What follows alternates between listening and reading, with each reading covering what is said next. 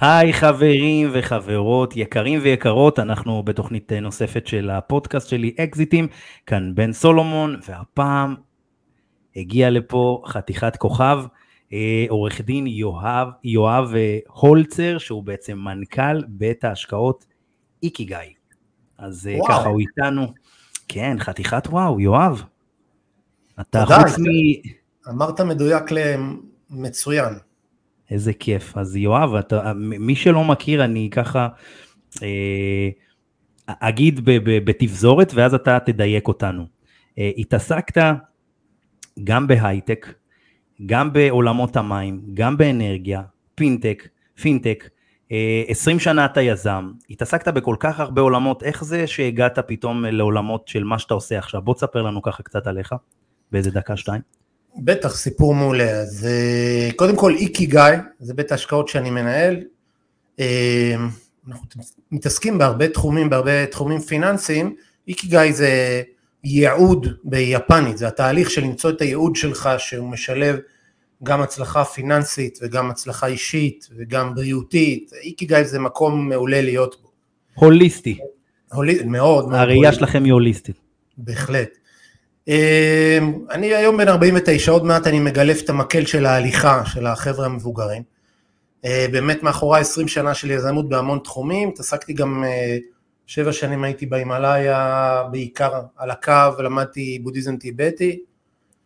אה, זה גיוון, כאילו מעולם כל כך ריאלי, כספים, הייטק, אנרגיה, ואתה מגיע לעולמות כאלה שהם...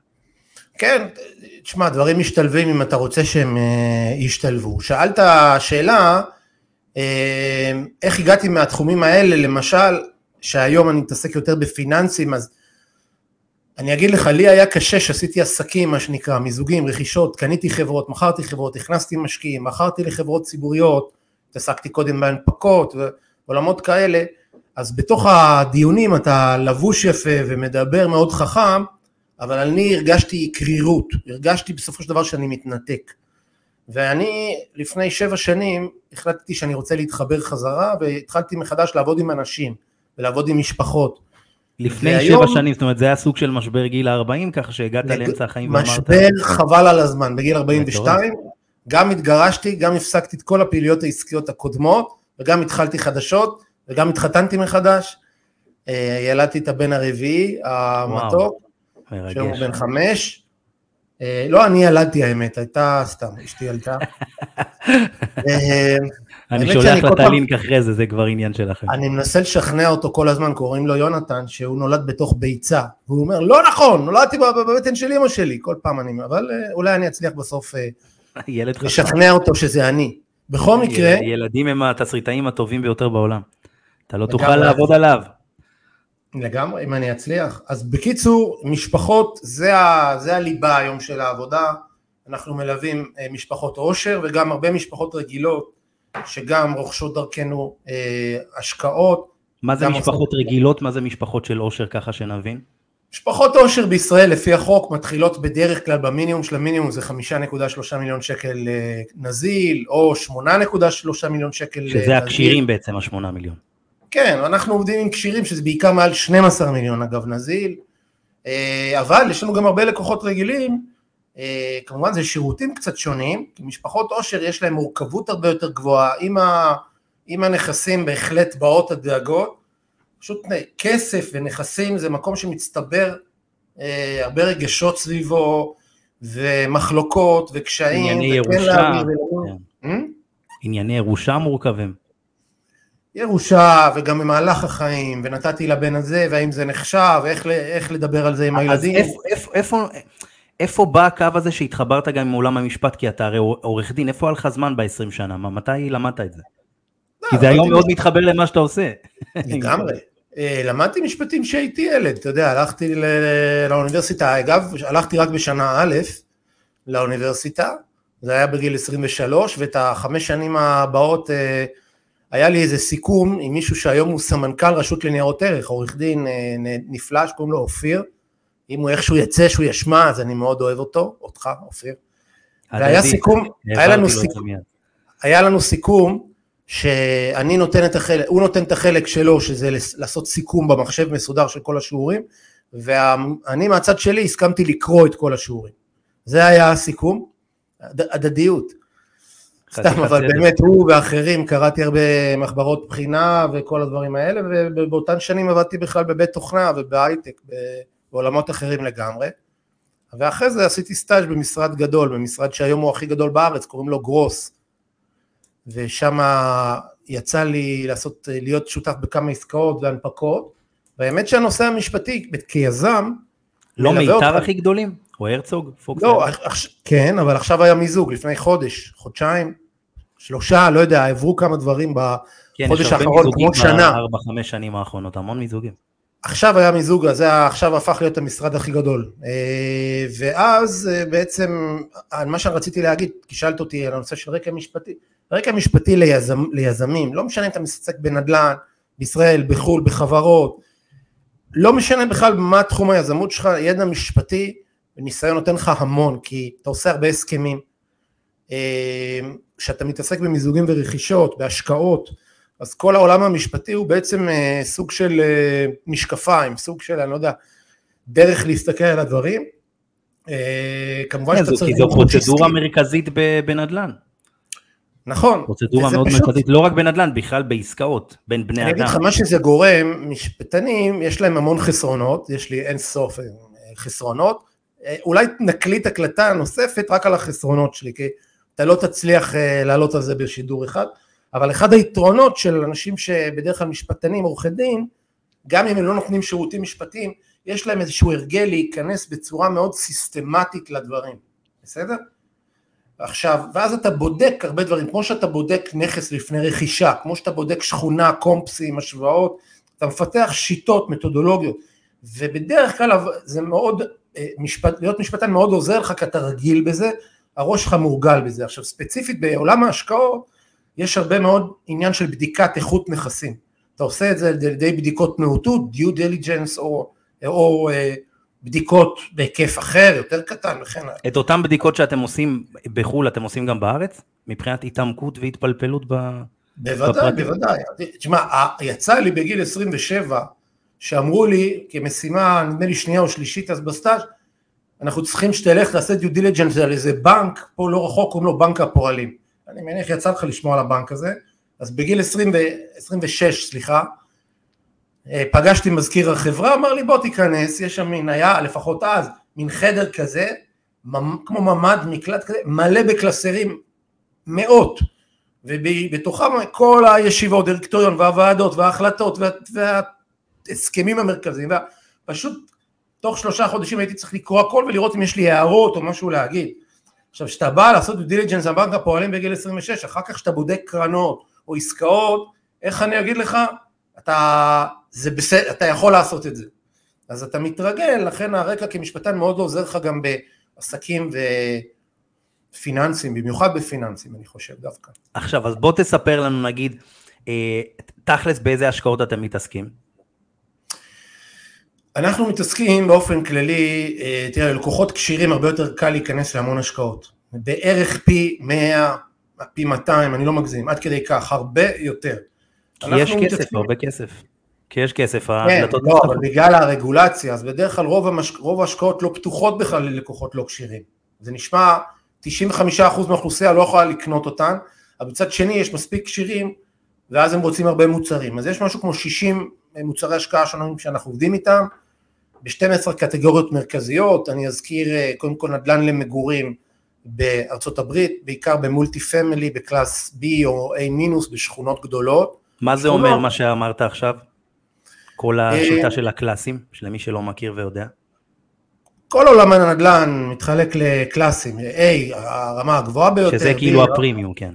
הפרימיום, class C שהוא בדרך כלל של, ה, של ה slums או של הפחות טוב בקיצור, או D שזה כבר ממש slums, ו-B שהוא באמצע, מקום טוב באמצע. עכשיו ה class A בדרך כלל שאתה משקיע בו, קשה לך מאוד להרוויח המון. ב class C מצד שני אתה יכול להרוויח המון. המרווח של ההשבחה הוא צר יותר. הוא צר יותר. בקלאס B זה אידיאלי מבחינת זה שהאנשים ששוכרים את הדירות הוא יחסים, אנש, יחסית אנשים שמרוויחים יפה, נחמד, יציב, כן. ועדיין, ויש גם הרבה מקום להשביח את הנכס. תשביח להם, ש- הם ישלמו יותר. זה המשחק. מה שאנחנו עושים, אנחנו משתתפים ברכישה של שכונות מגורים, בכל שכונה בדרך כלל בין 100 ל-700 דירות, כל שכונה כזאת עולה בסדר גודל בין 20 מיליון דולר ל-110 מיליון דולר, ואנחנו לוקחים חלק מזה. והדבר המרכזי שאנחנו עושים, אנחנו מפזרים בקרנות. קרן משקיעה חצי מיליון דולר בנכס אחד, מיליון דולר בנכס שני, מיליון וחצי בנכס שלישי, וכן הלאה, שישה, שמונה, עשרה נכסים בכל קרן, וזה הרבה יותר מתאים ללקוח לא כשיר, אגב, תכף נדבר, אבל זה נכס אחד. כשאתה אומר של- קרן, ממה הקרן מורכבת בעצם? מכמה אנשים? מכמה משפחות? ב... כן, בישראל זה עד 35, משקיע... 35 משקיעים לא כשירים. לא כשירים אה, לקרן. או אפילו בוא נגיד. עד 50 משקיעים לא כשירים, 35 בשנה אפשר. ובקרן ש... וכשירים אתה יכול להכניס כמה שאתה רוצה, יש קרנות בארץ שיש להם אלפי... כשאתה אומר אפשר, אחת. זה בעצם יש לכם מגבלות ורגולציה שאתם בתוך ה... בוודאי. זה? בוודאי, יש אה, חוק ניירות ערך ותקנות והרבה רגולציה ו... וטוב שכך. למה מגבילים את זה? אבל אם אם יש באמת עסקאות מדהימות, למה להגביל? ההגבלה נובעת מהעניין שיש חוק, הסעיף 15 לחוק ניירות ערך הישראלי אומר שאם אתה רוצה לשווק להרבה אנשים השקעה, זה אין בעיה, תעשה תשקיף מסודר, תכתוב תשקיף, ואז הרשות לניירות ערך בודקת, רואה שהוא תקין, שהוא עומד בכללים, דבר כזה עולה בערך בין חצי מיליון למיליון שקל, רק לכתוב את התשקיף הזה ולקבל את האישורים, זה וואו. ספר כזה, אחד מהדברים הכי משעממים שיש זה לכתוב כזה ולקרוא כזה, יצא לי גם וגם. אה, הרי זה ספר שכולו פיננסים וטיעונים משפטיים וניסוחים משפטיים.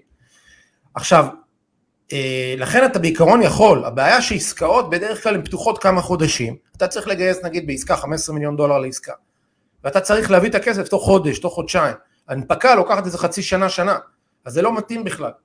אז הם אומרים ככה, אם אתה לא רוצה להרבה אנשים, אתה יכול לעשות הצעה לכל אחד בנפרד, אבל אתה מוגבל ל-35 אנשים מה בשנה. זאת אומרת הנפקה?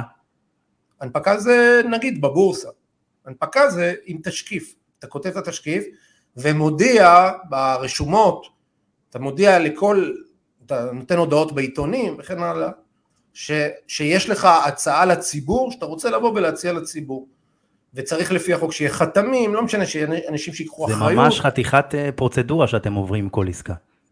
אז, אז אנחנו לא עושים תשקיף ללקוחות ריטל, אנחנו נשארים בגובה של ללקוחות ריטל, לקוחות שהם לא כשירים, עד 35 נמצאים בכל עסקה, ולכן זה מוגבל לזה שאנחנו מגייסים שלושה וחצי מיליון דולר, פחות או יותר, יכול להיות ארבעה, יכול להיות ארבע וחצי מיליון דולר לכל עסקה, כי אם אנחנו באים מביאים כרטיס של 100 אלף דולר כניסה, שזה ללקוחות לא כשירים, זה, זה כרטיס יחסית נמוך, 100 אלף דולר זה לא מעט, אבל זה הכרטיס כניסה בדרך כלל.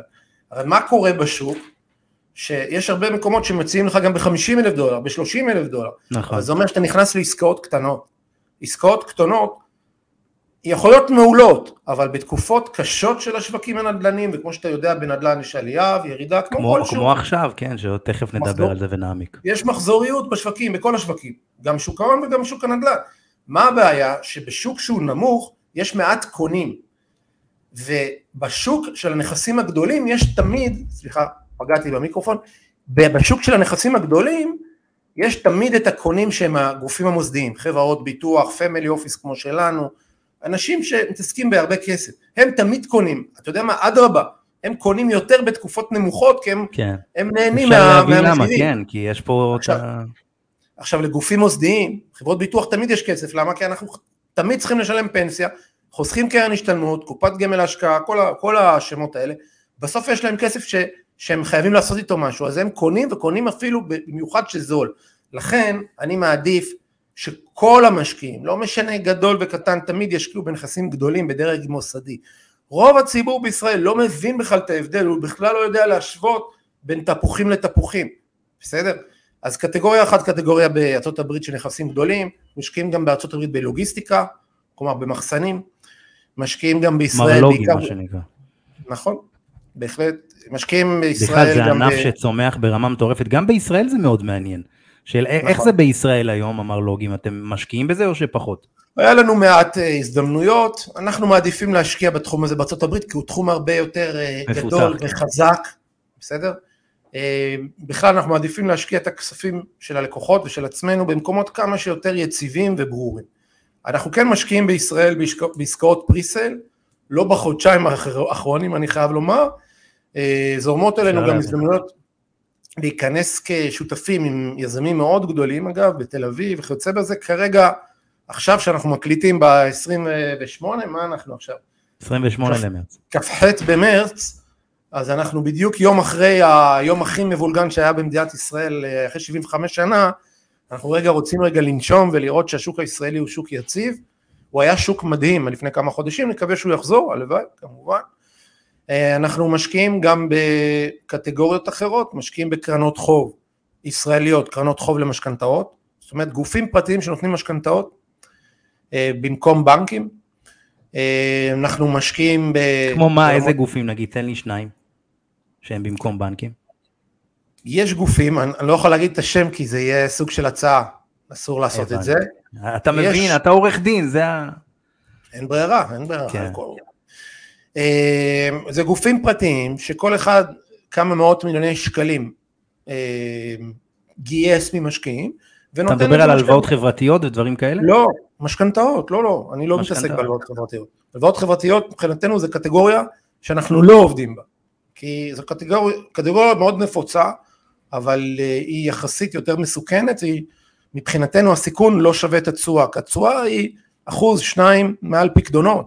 היום נכון. כל שוק ההשקעות השתנה, אתה יכול פשוט להשקיע בפקדונות וכמעט לא להסתכן. היום גם בבנקים יש סיכון. איך באמת לא... אתם מנווטים בעידן הזה, שלא רק בישראל אנחנו מרגישים, האמת אפשר להגיד שישראל, הכלכלה הישראלית היום בהשוואה למה שקורה בחו"ל, באירופה, ארה"ב, עוד היא במצב טוב.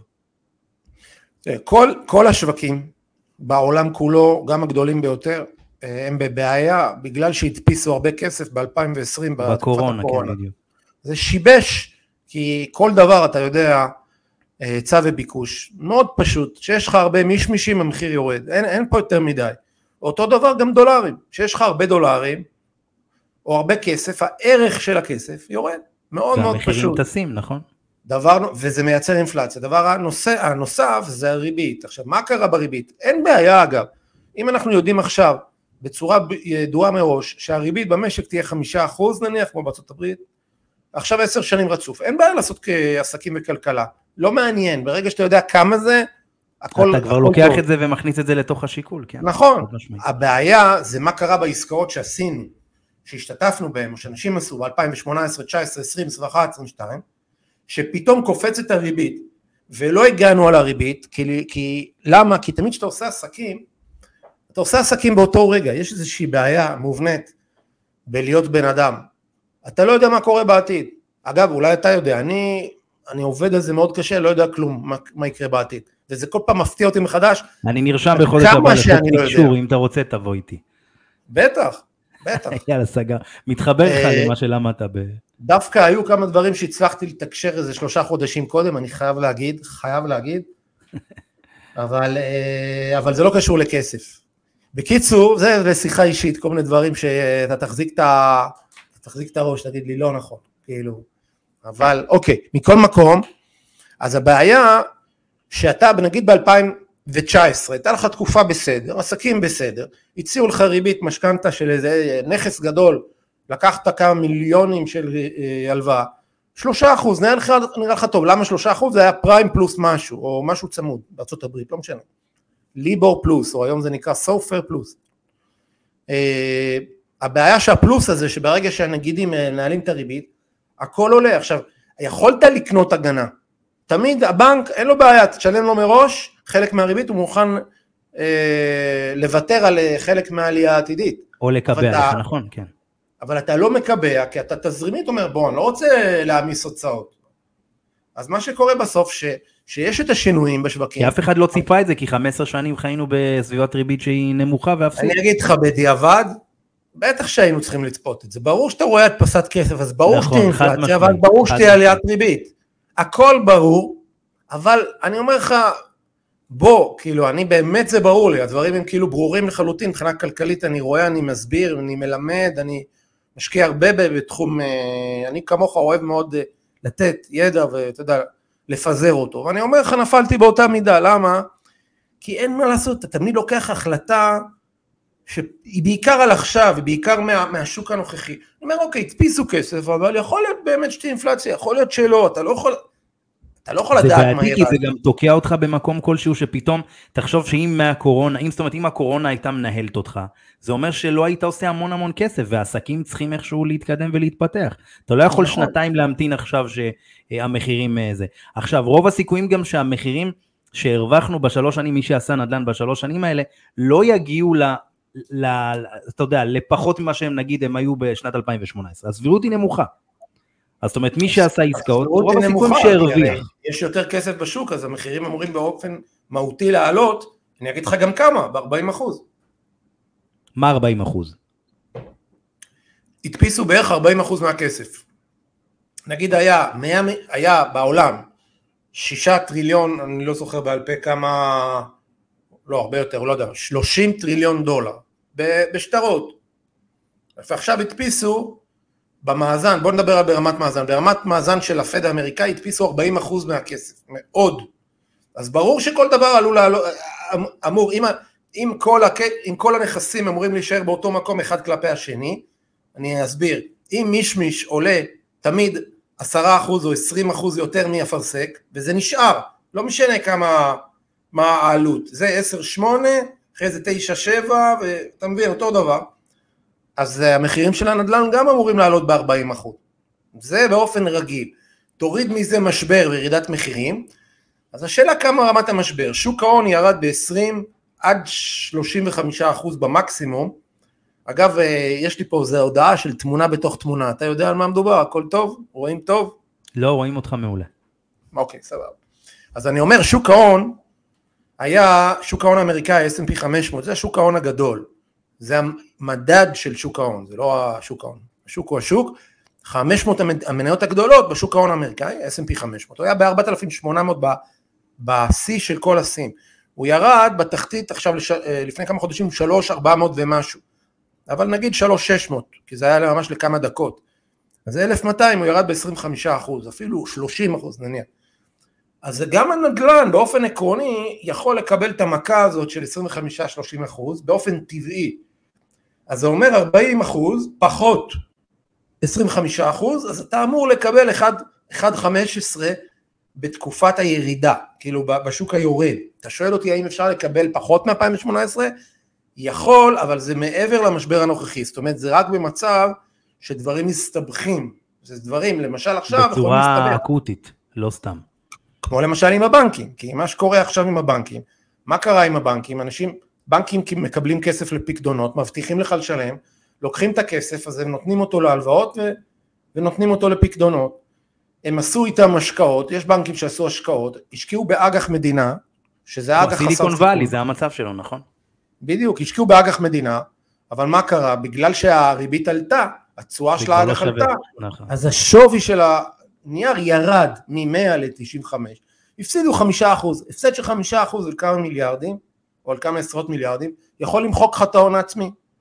אז דבר כזה, הפד צריך להדפיס עוד כסף, אז עכשיו הדפיסו עוד כמה מאות אה, מיליארדים, עשרות מיליארדים, מאות מיליארדים, זה יחסית כסף קטן. האם יצטרכו להדפיס בבת אחת עוד המון, אז עוד פעם אנחנו ניכנס לסחרור, ואז אתה יכול להיות שה, שיהיה עוד יותר קשה. מטורף. אז, אז, אז איך אתה צופה בעצם את השוק עם כל הבעיות האלה, גם של הבנקים בארצות הברית שקורסים? אה, לא כולם, כן? כמה, כמה בנקים יש בארצות הברית? 4,500, 600, לא כמה יודע, אלפים? מאות בוודאי, בסדר? כן. אחד משני הבנקים האלה, שאגב, שעכשיו עבר משבר, אני, היה לי שם חשבונות, היה לי שם, לא האמנתי, כי לא יאמן, התקשר אליי איזה בן אדם שאני לא מכיר, אמר לי, בסיליקון וואלי אתה מדבר? לא, בשני, בסיגנצ'ר. סיגנצ'ר, התקשר אליי בן אדם שאני לא מכיר, בחמש בערב, יום אחרי שסיליקון ואלי היה המשבר, או יומיים אחרי, הוא אומר, קיבלתי את מספרך, זה, מההוא, אמרתי לו, טוב, יאללה, ההוא בחור ברמה, אמרתי לו, אם הוא הפנה אותך אליי, שיחק, שיחקנו אותה. הוא אמר, כן, תקשיב, אני גר בחו"ל, לא משנה, אני עובד בחו"ל, יש לי איזה שני מיליון דולר באיזה חשבון בבנק אמריקאי. אמרתי לו, נו, ו? אז הוא אמר, תקשיב, אני מפחד, אולי יש לי בעיה בחשבון הזה, אמרתי לו, לא נראה לי, אני מכיר את הבנק הזה, לי יש אה, חשבון בבנק הזה, אין בעיה. אמר, טוב, חכה רגע, תסתכל. הסתכלתי באינטרנט וראיתי שיש כתבה שהבנק הזה ממומן בדיוק כמו הבנק ההוא שנפל. אמרתי, וואי, ולא ידעתי את זה. אמרתי לו, תקשיב, אני בדיוק קורא כתבה שכתוב שזה דומה. אמרתי לו, תקשיב, אז הוא אומר, מה יקרה? אמרתי לו, תקשיב, אני לא יודע, אבל אם אחרי שפרסמו כזאת כתבה, אז עלולים למשוך את הכסף מהבנק הזה, החדש. אז הוא אמר, אז מה אני אעשה? אמרתי לו, תגיד, יש לך טרולי? הוא אמר, מה אתה מתכוון טרולי? אמרתי לו, מזוודה כזאת קטנה. הוא אומר, כן, יש לי, למה? אמרתי לו, סע, סע למנהטן, הוא גר באירופה, קח מטוס, תהיה שם דבר ראשון על הבוקר, יום שני בבוקר, זה היה יום ראשון. יום שני שפותחים את הבנק, פעם ראשונה, ותהיה הראשון להוציא את הכסף, כי אם אחריך כולם יוציאו את הכסף, לא יישאר. בקיצור, זה מה שהוא עשה. הוא אמר לי, תשמע, וואלה, לא חשבתי על זה, אומר שהוא, הוא עלה על טיסה. אני באחת בלילה מקבל הודעה שהבנק הזה נסגר. וואו. אני שולח לו הודעה, יש רק סימון אחד בוואטסאפ, אמרתי, וואי, וואי, דבר ראשון שהוא נוחת, הוא רואה את ההודעה הזאת. הוא כותב לי בבוקר, קיבלתי, אני בסניף. בקיצור, איזה יום מבולגן. כי תחשוב, הבן אדם מבחינתו... ומה קרה איתו? בסוף, הפדר... הממשל הפדרלי, דרך הסוכנות של ניו יורק, הם, אה, הם אה, הגנו על הבנק מפני נפילה, ומישהו אחר בא וקנה אותו. הכל בסוף בסדר, אבל תשמע, אתה עובר כזה... עם הבנקים זה די, די בטוח. אתה יודע, זה כמו המקרה עם אתי אלון, לפני יותר מ-20 שנה. לא יודע אם זה די בטוח. לא, זה הייתה לא מעילה, זה כמה, אתי אלון כמה לקחה שם? 250 מיליון? 400 מיליון שקל, בקטנה. 250, לא? משהו קר מאוד. כן, זה אבל יש לי, גם פעם עבדתי באיזה חברה, אני יעצתי לאיזה חברה שהיה להם אה, תמונה קטנה על הקיר עם כרטיס ביקור של אתי אלון, הם מסגרו את הכרטיס ביקור של אתי אלון, בשביל הכבוד. אבל מה שאני רוצה להגיד לך שאי אפשר לדעת בבנקים בארצות הברית ואני אגיד לך, הרי ב-2008 אם אתה זוכר, אני לא יודע, אתה נראה לי צעיר, אתה בן כמה היית ב-2008? ב-2008 השתחררתי מהצבא, הייתי בן 22 בערך. אה, אוקיי. אז ב-2008 יש בנק גדול ש, שנמחק ואף אחד לא, לא אה, גיבה אותו, שקוראים לו לימן ברודרס. נכון, נכון. זה היה הלם. עכשיו, מה שקורה, הרי כל... איך לא גיבו את הבנק הזה עם כל הלקוחות? מה עשו איתם? הם בעצם הפסידו את כספם? הפסידו הכל. וואו. עכשיו, מה הקטע? שהבעיה זה לא שאתה... איך הממשלה לא הלאימה את הדבר הזה עם כל כך הרבה... היא אמרה, נבלע את זה. אבל מה קרה? זה הפיל את כל המערכת הפיננסית, בגלל שחסר איזה 30 מיליארד דולר, והבנק הזה בעצם, הוא היה חייב לאחרים, ואחרים היו חייבים לאחרים, אז לאורך כל השרשרת התחילו, ואז גם בנקים אחרים התחילו ליפול, קרסו מאות בנקים. אין דרך לממשלת, אני אגיד לך מה, אם ארה"ב תיקלע למצב, שוב, תיקלע למצב שהיא צריכה עוד פעם לגבות מאות בנקים, זה אומר שהיא תצטרך להדפיס כמות כזאת של כסף שהדולר יופחת לכיוון השני שקל, מה שהיום הוא שלוש וחצי, שלוש שש, בגלל המתחים שיש בישראל, נגיד שהוא שלוש שלוש ברגיל, ירד לכיוון שתיים, שתיים אפילו, אפילו שקל וחצי. עכשיו מה המשמעות של זה האמיתית? וואו. המשמעות של זה שאנשים שחייבים, שמשלמים, שארצות הברית צריכה לשלם להם ריבית על, ה, על החוב שהיא נתנה להם, הרי מה כל העניין? כל הזמן ממשלת ארצות הברית לוקחת חוב, לוקחת חוב, לוקחת חוב. הם חייבים ב... כבר אה, כמה, כמה טריליונים טובים, הם כבר, הם חיים כן, בחוב כבר שוגעים. שנים על גבי שנים. אבל מה זה אומר? שאנשים, שיהיה להם נורא קשה לשלם את החוב, וזה אומר שמדינות אחרות ירוויחו, כי הרי מהצד השני יש מדינה, והיום גם ככה יש מתח בין סין לארה"ב ורוסיה, חבל על הזמן. היום בדיוק אה, קראתי שאתמול אה, רוסיה עשתה ניסוי בשני טילים גרעיניים, ובדיוק צפון קוריאה יום אחד לפני, ויש... הם הכי מפחידים, אלה הכי מפחידים אותנו.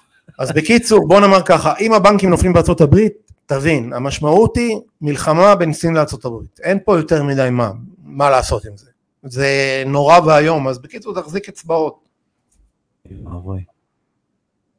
מה יהיה? אני לא יודע מה יהיה. ואתם מושקעים במיליארד, אני לא יודע להגיד במיליארדים, מושקעים בהרבה מאוד כסף שם, בארצות הברית. אין ספק, משקיעים בהרבה מאוד, ואיתנו כל משקיע, משקיעים ישראלים, אתה יודע, אנחנו פה מדברים עם ישראלים, כי אנחנו פה שוק ישראלי ואנחנו ישראלים. ויש בארצות הברית אה, משהו כמו שלושה, ארבעה, חמישה מיליון דולר בשנה שמושקעים בנדל"ן על ידי כסף ישראלי שהומר לדולרים והושקע, או לא משנה, קיבלת דולר ואז השקעת אותו, לא משנה, יש לך, אני מעריך, 15-20 מיליארד דולר, אה, וצריך גם לזכור שבפנסיה, בגלל הבעיה בחודשים, שלושה חודשים האחרונים, שהשוק הישראלי מאוד נפגע, שוק ההון הישראלי, אז הרבה כסף עבר לארה"ב ולשווקים אחרים. זאת אומרת שאם הדולר ייפגע... אבל גם אירופה פגועה. בתכלס. גם אירופה פגועה. אירופה פגועה, אז אני חושב שעדיף להשאיר את הכסף בארץ, לא? יותר בטוח כבר. תראה, מה שקובע בהשקעות, כולל במזומן, זה לא משנה, גם מזומן זה סוג של השקעה. אה, זה פיזור, תמיד פיזור. פיזור בין נכסים, פיזור בין מטבעות, פיזור בין מדינות, פיזור בין ערים, פיזור בין קטגוריות. הדבר היחיד שאתה לא... אופיס אתם בעצם חושבים בשביל הלקוח ומפזרים ממש, לו כל הזמן השקעות בכל מיני... ממש ככה. שונים ו... ממש ככה. אתה יודע, יש נגיד לפני שבועיים בנפילה של הבנק, אז uh, יש תיק של המשפחה, מיד אמרנו חלק מהכסף. נפלו שם עשרות בנקים. לא, אז אנחנו, במקרה עבדנו בבנק אה, מאוד גדול בהונג קונג, לא, לא משנה, ואז אנחנו עושים, לא סליחה, בלוקסמבורג, התבלבלתי, אז אז אנחנו לקחנו דולרים והמרנו אותם לפאונד, ליורו, לנורבגי, לאוסטרלי, עכשיו תבין, זה לא, זה לא לוקח הרבה זמן, זה בסך הכל אתה רושם אה, וואטסאפ למישהו וזה קורה, אבל אתה צריך לעשות את זה להרבה תיקים ואתה צריך כל הזמן לחשוב מה יכול לקרות. אה, מה הבעיה אגב במצבים כאלה שקשה מאוד להרוויח? כי אתה לפעמים עושה השקעות, שנגיד שאתה עושה השקעה שמרוויחה עשרה אחוז, הכל טוב ויפה. אבל אתה בשקל, ובכלל הדולר, אה, השקל פחת לעומת הדולר ב-15%, אז הפצעת באותה שנה. עדיף היה לך להשקיע בפיקדון וכן הלאה. כשאתה מפזר, אז מראש אתה בעצם מוותר על הרווח. אני רוצה רגע להגיד, פיזור מאוד מאוד גדול, השאיפה היא לשמור איכשהו על הערך של הכסף, לא להרוויח, זאת המטרה. לשמור על הערך, לא, בדרך כלל שימור הוא 6, 7, 8 אחוז בשנה תשואה, בסדר? זה המשחק. נכון שזה לפני אינפלציה, עכשיו שאלה אינפלציה באיזה מדינה, תלוי מה אתה מתכוון. אה, בוא נגיד ככה, לנהל עושר מה שנקרא, זה מה שאנחנו עושים, כן? ניהול, ניהול עושר, wealth management, בשלוש שנים האחרונות עם הקורונה, ו... שמע, זה, זה כאילו, מצד אחד אתה מבין הכל, מצד שני אין לך מושג. זה משהו מיוחד במינו. יכול להיות שדווקא ההבנה אפילו פוגעת בך, כי זה כזאת אנדרלמוסיה, זה כזה בלאגן לכל הכיוונים. סלט אחד גדול, כן. כן, כן, מורכב. מורכב. ובארץ באיזה, זאת אומרת, יש לכם השקעות בארץ, ממה שהבנתי ממך? משקיעים, תראה, בארץ אנחנו משקיעים גם בשוק ההון הישראלי, אה, שהיה עשה מאוד מאוד יפה בשנים האחרונות, בשנה האחרונה הוא כמובן גרוע בגלל המצב... סקטורים מסוימים שאתם מעדיפים? או שבאופן לא, כללי? לא, אנחנו מפזרים, אנחנו מפזרים, אנחנו לא... בנדל"ן אנחנו משקיעים כמעט רק ב presale, בעסקאות presale שאתה מקבל הנחה משמעותית של איזה 20 אחוז, מבחינה תזרימית בתיקים זה הרבה יותר נוח לנו כי אנחנו פשוט דוחים את ההחלטה, אנחנו משקיעים 20 אחוז, אפילו, יצא לי אפילו 5 אחוז פעם אחת, לעשות לקנות כן. איזה נכס של לקוח, כמה עולה? חמישה מיליון שקלים, שמנו 250 אלף שקל, זה בכלל היה לואו ברנר, זה כמו לא להחליט לעשות משהו. כי בתיק גדול, בסדר, אמר טוב, יאללה, תביא, תעמיס לי. כן, כן. ואחר כך אתה בא... היום דרך אוקיי. אגב זה שוב חזר העניין של החמישה אחוז. תביא חמישה אחוז ועוד שנתיים תשלים לזה. ברור. אנחנו כן, צריכים כן. לראות מה קורה בחודשים הקרובים, אנחנו מצליחים פה להירגע בישראל ואז אה, לייצר... יש לך הערכה מסוימת? מה, מה, מה נגיד יקרה עם הריבית מכל הניסיון האדיר שלך? או שפשוט הגענו למצב שבאמת כאילו אין לדעת? תראה, מה קורה עם הריבית? הריבית בישראל, הריבית בעולם נקבעת בעיקר על ידי הפד האמריקאי, כי הוא מחולל השוק נכון, המרכזי. נכון. תראה, כרגע האינפלציה היא נראית בסוג של ריסון, היא ירדה מאזור ה-8-9 אחוזים בשיא לקצב של 6 אחוזים, והנגיד האמריקאי העלה לפני כשבוע את הריבית בעוד רבע אחוז, שזה יחסית מעט לעומת ההעלאות המאוד נכון. חזקות. לדעתי הוא מיצה, זה לא רק לדעתי, לדעת uh, רבים uh, מלומדים, uh, כי, כי המחיר של העלאת הריבית הוא עצום, בסדר? זה הצד השני. אתה מייצר הרבה בעיות בבנקים ואצל משקיעי נדל"ן ממונפים, כי רוב ההשקעות, רוב ההשקעות בעולם הם לאנשים עשירים, לגופים מוסדיים, וזה ממונף. וממונף ב-loan to value, בכמות הלוואות להון, של 50 ו-60 ו-70 אחוזים. כשאתה ממונף ב-70 אחוזים, 75 אחוזים, והריבית עולה... גם יותר, יש כאלה גם יותר. אנחנו לא נוגעים, הציעו לנו כל השנים 90 אחוזים ויהיה בסדר ויהיה בסדר. אני, אני אומר לך, היה לי עסקה, יש איזה יזם שאני עובד איתו הרבה. עשינו איזה עשר השקעות. חברה אמריקנית, היזם הוא מפתח תקווה, שזה לא רחוק מניו יורק. פה, בקיצור, לא, אבל הוא על הקו, הוא... אבל השותף שלו הוא אמר, אמריקאי לגמרי. זה, יש שם איזה השקעה שהוא הראה לי שהייתה מדהימה. אבל אנחנו אף פעם לא עושים מעל 75% LTV, גם אנחנו עושים בדרך כלל פחות, אבל 75 זה תנאי סף עליון, היה לי פעם 75.04, לא יודע. הוא אמר לי נו, אמרתי לו לא, זה מעל 75, הוא אמר לי די נו, תפסיק עם השטויות. זה אותו דבר, אמרתי לו זה לא אותו דבר, זה מעל 75. עכשיו למה? אתה חייב להגביל. שדרך אגב, הוא הרוויח שמה, וואי וואי, כאילו הסתכלתי על זה אחרי זה, אמרתי ברור, ברור שאני אף פעם לא מרוויח אין סוף, כי אני מגביל, אבל מצד שני, זה שומר, על, זה שומר עליך. כן. אתה מבין? כי אתה יכול גם להיקלע למצבים לא נעימים. כי אתה עדיין מנהל כספים של אנשים, וזה משהו שאתה נכון. כאחד שמנהל את הזה, אתה חייב לקחת את הריזיקות האלה, ולחשוב בשבילם, בסוף כ... כשבן אדם משלם לך כסף, נניח אנחנו מלווים משקיעים, בן אדם נותן לך כסף, הרבה פעמים הם אפילו לא מגיעים לשטח, הם פשוט מעבירים לך שתי מיליון, או לא יודע כמה הדירה שווה. לא, לא כמובן לכיס שלנו, כן, למוכר כן, או כן, לעורך דין, או, אבל הם לא רואים את הנכסים הרבה פעמים, בטח? בעידן של אחרי הקורונה. אחרי הקורונה אני... נוצרה מגמה אצלנו שפשוט אנשים קונים דירות, כמובן גם בנינו. פלטפורמה מותאמת והכל, אה, שפשוט קונים את הדירות אה, בלי, בלי, בלי לראות אותן, לא לבוא לעיר, לא, לא מעניין אותם. הם מסתכלים נטו על הכסף, כמה אני מרוויח, כמה אני יכול למכור, תעשה לי את זה, הם סומכים עליך. אז כאילו האחריות פה היא מאוד מאוד אה, כבדת משקל. האחריות, דרך אגב, אתה מדבר עליה, יכול להיות אחריות גם משפטית, ואתה יודע, אחריות לכסף. אני כרגע שם את זה רגע בצד, כל הנושאים האלה. קודם כל זה אחריות ברמה האישית. זה מאוד מביך לא להצליח, כאילו זה מאוד... אך, אני, אה... אני כרגע דיברתי נטו על, ה, על העניין של הבין אישי. מצפונית. כן, הרגשי, האנושי. בטח, אתה, אתה מתחבר לאנשים. שהלקוח שלך יהיה שמח, שזה יעשה לו טוב, שהוא יצליח. בן אדם ו... עכשיו בן 60 שמשקיע דרכך, זה חתיכת, אה, זה אחריות, זה אחריות מטורפת, ועל זה אנחנו מקבלים כסף.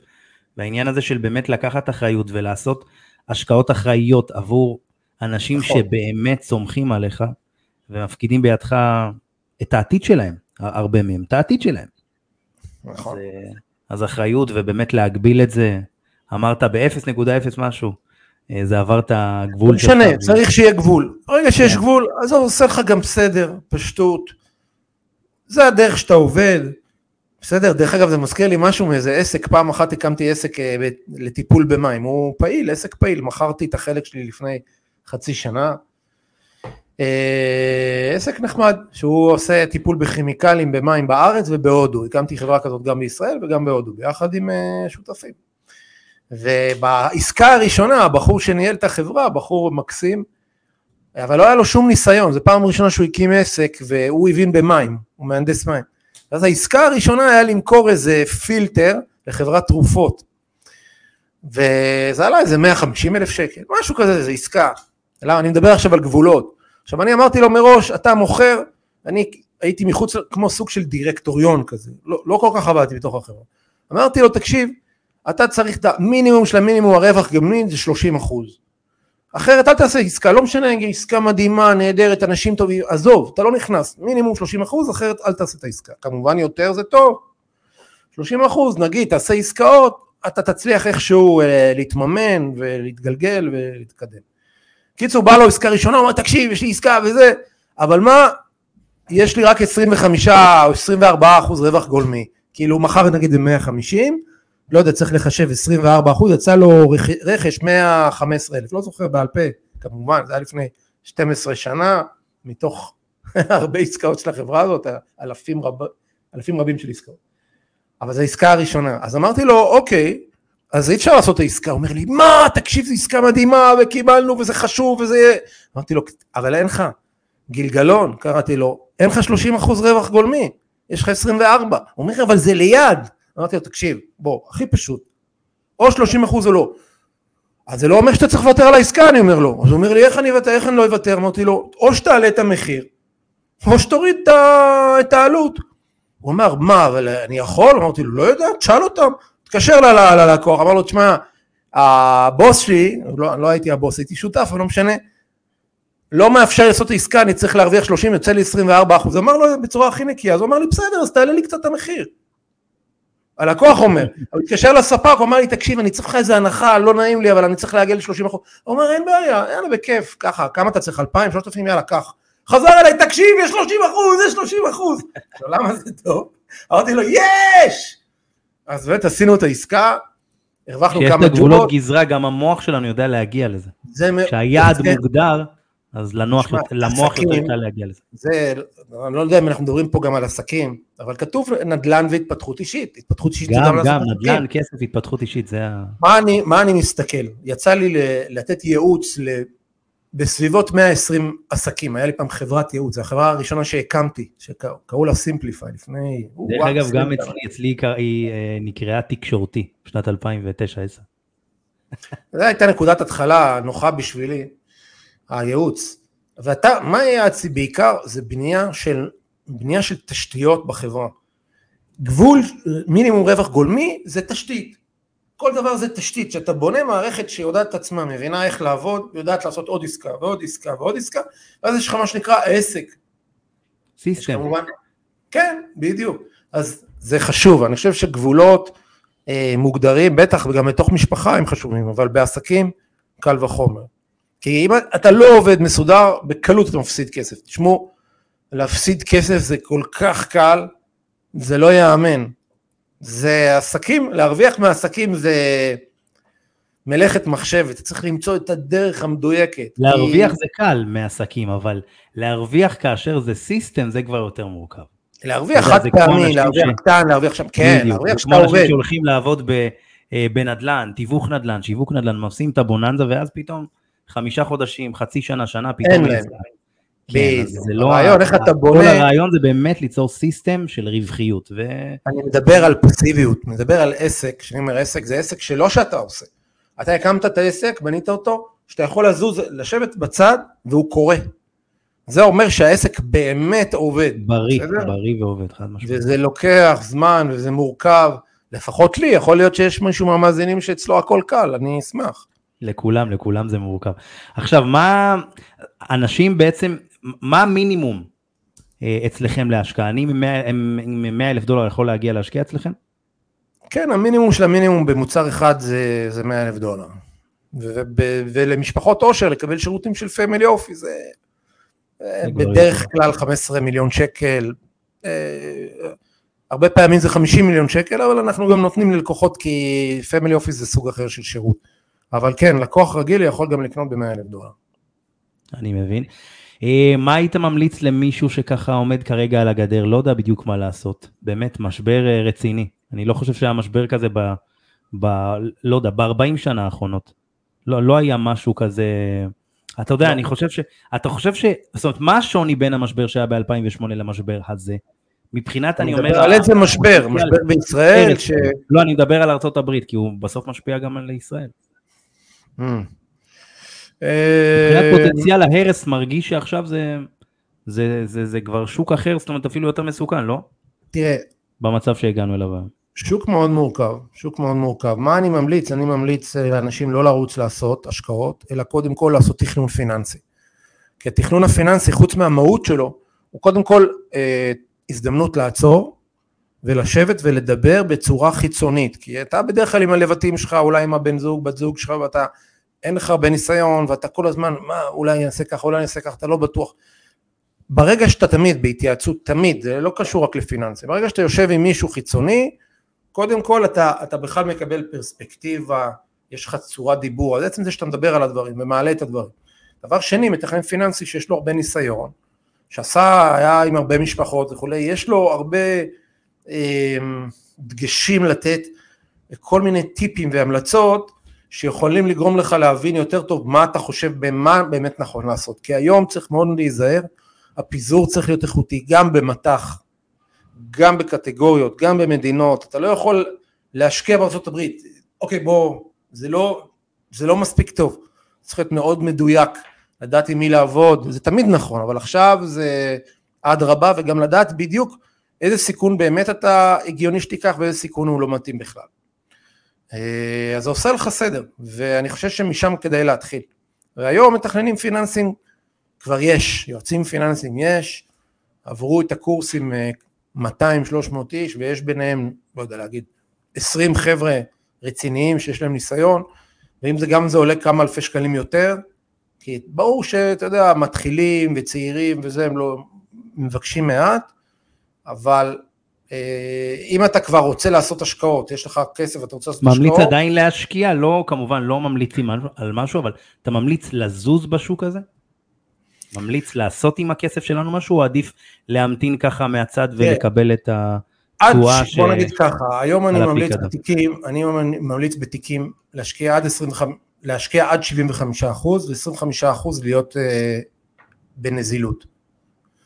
גם בגלל שלא יודעים מה, בגלל שקשה לדעת בדיוק מה יהיה, וגם בגלל שאתה יכול ככה לנצל הזדמנות, דבר שלישי, אתה גמיש. הרי תקשיבו, בינתיים אין פגיעה בתעסוקה, אבל בהחלט יכול להתפתח גם מצב שהוא עם מיתון, עם ירידה, ירידה בעלייה באבטלה, ירידה בתעסוקה. תלוי באיזה סקטור, אבל נגיד סקטור ההייטק, נגיד, כל הסקטורים. נפגעו. כל הסקטורים. אבל יש שם הרבה פיטורים. זאת אומרת, אתה מרגיש את זה, אתה... כן, אבל זה עוד לא מיתון. כשיש לך מיתון, הכל נפגע. גם מגזר שירותים כן. נפגע, מגזר תשתיות נפגע, הכל נפגע. אז אני אומר שמה שעדיין לא קיבלנו בתוך הקושי, זה אבטלה. אבל גם זה יכול להגיע. עכשיו, נזילות היא דבר מאוד מאוד בסיסי וחשוב בניהול, בניהול פיננסי, לא דווקא ניהול עושר. אתה, אתה יודע, זה מאוד מעניין, זאת אומרת, כמה שמעלים את הריבית עדיין, זאת אומרת, הם יודעים הרי כשכלכלן, זאת אומרת, כשנגיד בנק ישראל או אה, בארצות הברית, mm-hmm.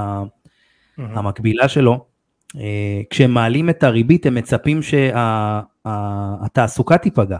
והקטע הוא שהתעסוקה לא נפגעת, הם רק מעלים ומעלים, והתעסוקה נשארת איתנה. עד, עדיין לא, ודרך אגב, תחשוב על זה, אם היית קורא כתבות לפני עשר שנים, כמו שיש היום על ה-AI, אה, נכון? על כל ה... אה, הבינה המלאכותית. בינה המלאכותית, אנחנו חיים את זה. אומרים, אנחנו עולים לאבד את מקומות העבודה, נכון? לפני עשר כן. שנים דיברו ככה על רובוטים, ומה קורה? נכון. אין, יש תעסוקה מלאה וכולי, כי הכלכלה כל הזמן משתנה. אה, כרגע, אני אגיד, אני מעריך שעדיין יש משהו עכשיו שהוא שונה מהמצב הקודם, מ-2008, ממשברים קודמים, יש המון נזילות. כתוצאה מהדפסת הכספים הייתה רווחיות עצומה, יש המון אנשים בעולם שיש להם כסף בכיסים, המון המון כסף בכיסים, בסדר? גם לי יש פה אלפיים שקל בכיס, אבל אני לא מתכוון לזה, אני מתכוון למיליארדים. ובאמת יש לי לקוחות שיושבים ממש עם מיליוני דולרים, נזיל, ממתינים, כי הם לא יודעים מה לעשות. רק תקנה לי משהו, כן, הם לא יודעים מה לעשות. עכשיו, ואני גם לא, הם אומרים לי מה, אז מה לעשות? אומר להם כלום. תנשמו, תאכלו, תשתו, לא קרה כלום, רגע, רגע, שנייה, תן עוד יום, תן עוד יום, תן עוד חודש, תן עוד חודשיים, רגע, זה לא הזמן לרוץ. עכשיו, מכיוון שיש את כל הכסף הזה, אז ברגע שיש קצת ירידות זה מיד נכנס ומעלה אותו חזרה. ואז זה בשוק ההון, ובשוק העבודה עדיין יש להרבה חברות מספיק מלאים, הרי כשאתה מתחיל אה, לפטר, אתה מתחיל להיפגע, אתה נותן שירות פחות טוב, אתה עלול לפגוע בפיתוח המוצרים שלך, אז הן עדיין לא ממהרות לפטר, אבל זה יכול להגיע לשם, ולכן גם צריך נזילות שבמידה טובה, כי אם אתה לא עובד כמה חודשים, אז גם המחשבה שלך נהיית... לא, יש הרבה פיטורים, לצורך העניין בחברות ההייטק, גוגל, פייסבוק, אמזון, פיטרו מאות אלפי נכון. עובדים, עשרות אלפים זה בטוח, אבל כן. לפי הצפי הם כאילו, גוגל נחתכה, זאת אומרת היא פיטרה שישה אחוז מה, מה, מהסד"כ שלה, זה מטורף. כן, מטורף, אבל זה עדיין בתוך טווח ההיגיון, כי הם מאוד התרחבו. בתקופת הקורונה, כן, הם מאוד מאוד שמחו על זה. כל ארגון עם השנים יש לו שכבת שומן של יתר אה, רגולציה, יתר בירוקרטיה, יתר, יתר ניהול. יש לך שכבת מנהלים שהולכת וגדלה, אתה רוצה לשמר אנשים, אתה מוסיף כל מיני תפקידים שאתה לא באמת חייב, שלא ילכו, שיהיו מרוצים, לא ליצור אה, לחץ, בה, אם, יש, אם יש רווחים. אבל באופן טבעי לשחרר חמישה, עשרה אחוז מכוח האדם פעם בכמה שנים, אני לא חושב שזה, ברור שברמה האישית זה יכול להיות טרגדיה, אני מדבר על זה ברמה של הארגונים, לא ברמה כן. של העובד. כן. אה, וואו, יואב, אנחנו מדברים 50 דקות, היית מאמין? כי שעה, ב... אני חשבתי שאתה תדבר איתי על בודהיזם ואיך אה, עושים ויזואליזציה של... אז יאללה, בוא, בוא, בוא נדבר קצת על זה, בוא תן לנו שתי דקות על בודהיזם ואיך זה מתחבר לך בעצם לעשייה. איך רוחניות מתחברת לכל מה שדיברת עליו, פיננסים, כספים, 15 כן. מיליון במינימום ועניינים. אני לומד היום, אה, אני לומד היום גם רוחניות, אני לומד תורה, תורת ישראל.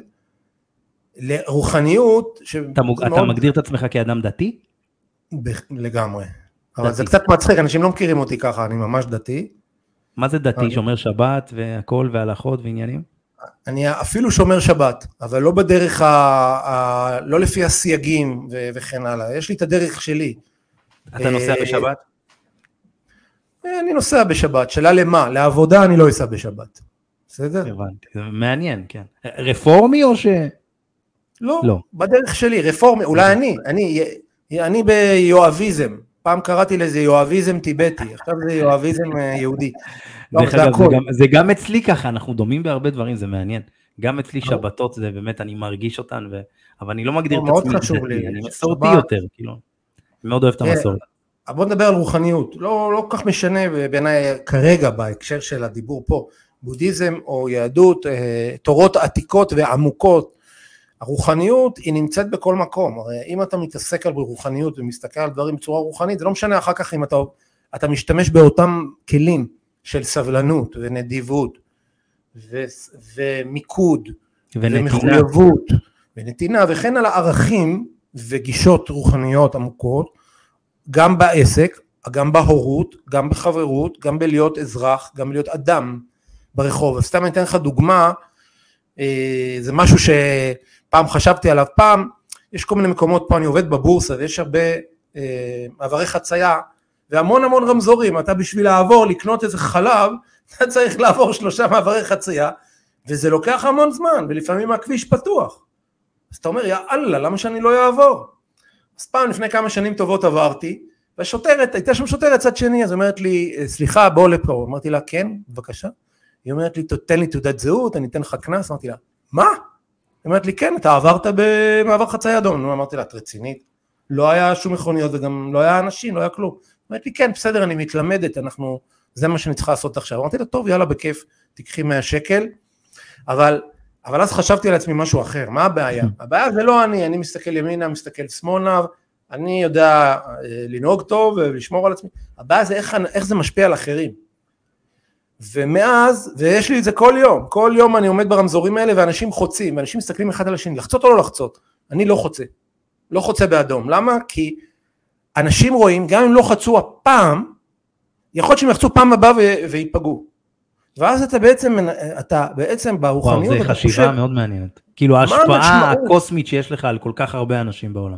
מה המשמעות, גם שעכשיו אנחנו מדברים, הרבה אנשים מקשיבים לנו, מה המשמעות, בשביל זה ב- ביהדות אומרים אה, חיים ומוות ביד הלשון, מה אתה אומר, מה אתה עושה, איך אתה מגיב, אה, אז למשל מקודם אה, התעצבנתי לרגע על איזה עובד, כתב לי משהו בוואטסאפ, אמרתי מה, איך, אמרתי לו לעשות ככה, ואז- ובתגובה שלי בא לי להגיד לו, תגיד לי, מה צריך להיות, וזה אמרתי, אבל תקשיב, זה אף פעם לא עובד טוב, הרי אתה לא, בוואטסאפ לא מבינים, אולי לא הבנת אותו, זה לא הדרך גם להתייחס לעובד, תזמן אותו לשיחה אם אתה רוצה, תשאל אותו בארבע עיניים, ת, תשקיע, זה העובד שלך, תירגע, בינתיים אחרי עשר דקות כבר נרגעתי, אמרתי, עזוב, בוא, כשניפגש נשאל אותו, כאילו, עכשיו, אני יכול להגיד לך שבעבר טעיתי בדברים האלה, ניהול פחות כעסים סבלני. וניהול אה, מצבים אה, נכון, אישיים. זה- נכון, אז זה פחות שיעור לחיים. פחות סבלני.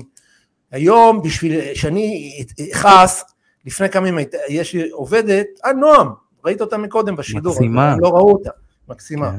והיא עצבנה אותי ביום חמישי הקודם, בשעה ארבע, ובאתי וזה, ואז אמרתי לה, היא כל כך עצבנה אותי, אז כתבתי לה סוף שבוע טוב, כאילו די, בואי נדבר שבוע הבא. ולא קרה כלום וזה, אז ביום ראשון דיברנו, אמרה לי, אתה רוצה לדבר מה שהיה? אמרתי לה, כן, מחר, אבל היום אין זמן. טוב, נפגשנו, והיא אמרה, אז כעסת ביום חמישי? אמרתי לה, לא. היא אמרה, אה, כאילו, יום אחרי זה כבר נרגעת? אמרתי, מה פתאום, אחרי חמש דקות כבר לא, מה פתאום, לא כעסתי. כעס זה דבר שבן אדם שיש לו סבלנות, שהמורים שלי לימדו אותי סבלנות, אני אז לקחתי קורסים בסבלנות, סדנאות של ימים, שבועות, רק בסבלנות, כן? זה להיות. ללמוד להיות... אז, אה, משנה את החיים לחלוטין, משנה את החיים. ועושה אותם... זה דווקא את הדברים הקטנים, אני רוצה להגיד לך, לא, השני, הכל נשאר אותו דבר, הבורסה ברמת גן נשאר אותו דבר, הדולר הוא עדיין דולר, אבל אתה, אתה, זה שינויים קטנים, אבל זה שינויים של היום יום ומופיעים לך, אתה אומר בעסק, בכל דבר, בכל דבר בעסק, בכל דבר ב, ב, בדרך שאתה אוכל, בדרך שאתה מדבר, בדרך שאתה ישן. זה מה שמרכיב את הסיסטם של החיים, הערכים שלנו. כן, אז לכן מה זה הרוחניות? הרבה אנשים אומרים לי בעבר שהתעסקתי בשילוב של רוחניות בעסקים, זו הייתה חברת הייעוץ שפעם התעסקתי בה, שקראו לה סימפליפיי, התעסקה בשילוב של בודהיזם טיבטי בעסקים. ושאלו אותי איך אתה משלב עולמות כל כך שונים, אמרתי להם מה זה, זה בכלל לא עולמות שונים. אני בן אדם, אני נמצא בכל מקום, וזה נותן לי כלים בעשייה, בעשייה העסקית, כמו שזה נותן לי כלים גם בכל דבר. הדבר, דרך אגב, בשבילי, שהכי חזק זה האותנטיות. זה הופך אותך לעד, להיות מי שאתה ולשחרר. אני כבר לפני כמה שנים טובות שחררתי לגמרי, אין לי את הקטע הזה, מה, מה יגידו, איך זה ייראה, איך זה... עזוב, הרי ממילא מה שאתה עושה, הרבה פעמים אתה רוצה שיקרה משהו וזה קורה הפוך, משהו קורה, הכל בחסדי שמיים. באמת, אני אומר לך, אני משחרר, אני באמת משחרר. כאילו אין, אין לי את הקטע הזה, אני לא יודע מה, איך יתפסו. הרבה, הרבה, הרבה משקל שאתה מוריד מהגב שלך. וכשאתה חי. תראה איזה הקלה הרגשת עכשיו, כאילו ירדו לך 60 קילו מה... ממש, אה, בבודהיזם. קוראים לזה דוקה דוקה, הסבל של הסבל. כי הרי הסבל בחיים הוא קיים. אתה לא יכול להימנע ממחלות, מכאבים, ממוות. נכון? כולנו מאבדים קרובים, ועם הזמן נאבד את כולם, אחר כך נאבד את עצמנו, את הגוף שלנו, כן? את החיים במובן הזה. אנחנו מאבדים כסף, מקבלים כסף, מקבלים אהבה, נמנעת מאיתנו אהבה, נכון? בודה נתן דוגמאות, אולי זה המורים שלי, כבר לא זוכר מי אמר, נגיד תפוח, תחשוב על תפוח בן, תחשוב על תפוח אדום, אתה אוהב תפוח? תפוח אדום כזה, עסיסי וטרי ובריא, ואתה לוקח את הביס ואתה מקבל את המכה הזאת של הסוכר ואתה וואו, נכון? כאילו, איזה כיף. הרגשתי את זה. עכשיו, יפה, איתי. עכשיו אני אומר לך, מעולה, עכשיו תאכל 50 כאלה ברצף. תגיד לי, אוי ואבוי, יכאב לי השיניים, יכאב לי הבטן, יכאב לי הגב, יכאב לי, אוי ואבוי, אני ארגיש לא טוב, יהיה לי סחרחורת, אני אקיא. זה סבל, אפילו דברים טובים בחיים, במידה הלא נכונה. בזמן הלא נכון, בסדר? למה? יש, אה, יש ברכה כזאת בבוקר של, של שאתה, שאתה מברך את העולם בגשם, כן, ב- ביהדות. גם גשם יכול להציב ולהביא לנו אה, צונאמי. בתפילת 18, אם אני לא טועה. אז בקיצור אתה, אבל מה, אבל בדיוק, גשם גם יכול, מים גם הולכים להרוג אותך. אז הסבל הוא חלק מהחיים שלך. אז, ו, אבל מה קורה שהסבל המרכזי שלנו בחיים זה לא הסבל, זה הסבל על הסבל, זה הדאגה שלנו. מה יקרה. לנו אם, כן. ומה אם אני אגיד משהו לא מתאים, או אם, אתה מבין, כל הזמן אנחנו דואגים ודואגים, אז אני, אני לא שאף פעם לא מודאג, אבל באמת אני חושב שאני מודאג חמישה אחוז מאחרים. כאילו 95 אחוז אני לא, אני לא מודאג. כאילו, כש- לא כשאתה לא חי את הרגע. כשאתה חי את הרגע, באמת אבל בהווה, אני חושב שזה אחד הדברים המדהימים שאפשר ללמוד מילדים. יש לי ילדה בת אה, שנתיים, ואתה רואה את המעבר שלה בין כאילו באסה לשמחה. זה כאילו, אתה אומר לה, רומי, תעשי ככה, קורה איזה משהו, פתאום אחרי עשר שניות היא כבר שוכחת מה קרה, זה פשוט מדהים לראות את זה. ועם הזמן אנחנו דופקים אותם. אתה יודע, נותנים להם לחיות את הכעס הזה ולחיות את הבאסה הזאת עוד פעם ועוד פעם ועוד פעם. אז uh, אני חושב שסיכמנו את, את הרעיון הזה, את הרעיון המהמם הזה שלמדתי ממנו הרבה, בצורה גם שככה יכולה uh, לעטוף את זה, את הדברים האלה. Uh, מעבר להשקעות יש את החיים עצמם, שאותם צריך לבנות בצורה יסודית, בצורה שהיא סיסטמטית. בסוף אנחנו מחפשים סיסטמים לעסק, לא.